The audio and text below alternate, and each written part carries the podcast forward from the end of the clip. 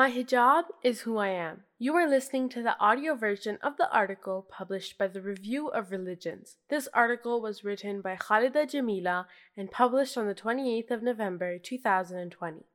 Recently, a Muslim and hijab wearing model, Halima Aden, posted several Instagram stories explaining why she quit the fashion industry, saying that she had been compromising her hijab, head covering, and modest attire for Muslim women. Aden was the first Muslim woman who wore a hijab in the Miss Minnesota USA pageant. She is also well known for being a Vogue model. On Tuesday, November 24th, Halima Aden originally from Somalia, posted about 27 stories on Instagram. In each post, she narrated how she had been compromising her hijab in order to fit in. She posted several pictures of her wearing different styles of head coverings, one of them resembling a bow tie turban. She said that this was not the correct way of observing the hijab.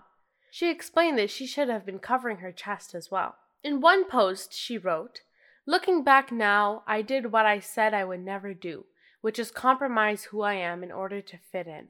If I continued down this path, I would have definitely lost my hijab completely. In another post, she posed whilst wearing a plain yellow chiffon hijab draping down and covering her chest. She also wore a tan colored long sleeve chiffon dress. In this monochrome style, she wrote, If my hijab can't be this visible, I'm not showing up. Period.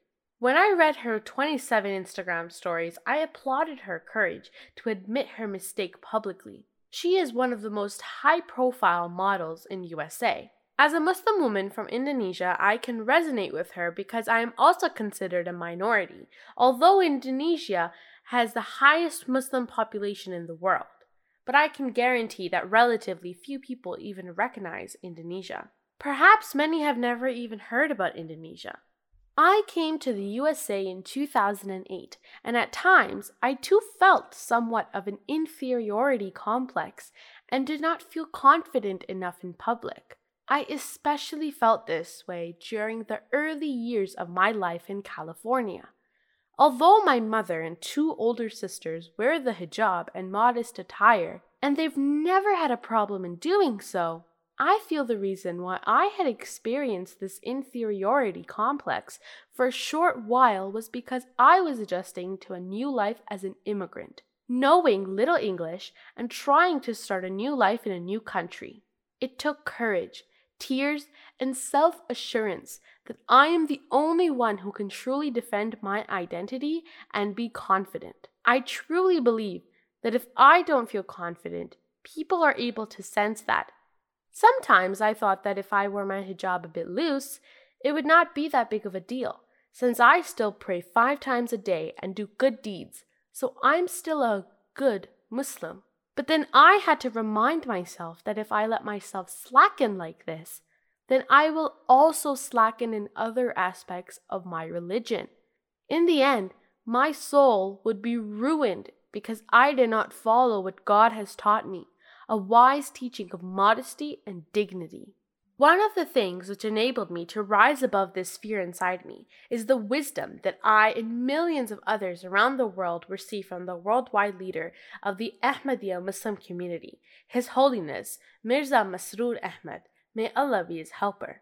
His Holiness explained beautifully the importance of being confident in modesty and remaining strong with the Muslim identity, addressing to the national Waqfat no Ijtima on February 24, 2018, when he said, You will set an example of righteousness and morality that will inspire others and will prove that you are people who choose to follow your faith and that you are the standard bearers for Islam and for women's rights in this era. You will be the ones who lead others towards genuine progress and development, rather than simply following the crowd towards meaningless material pursuits.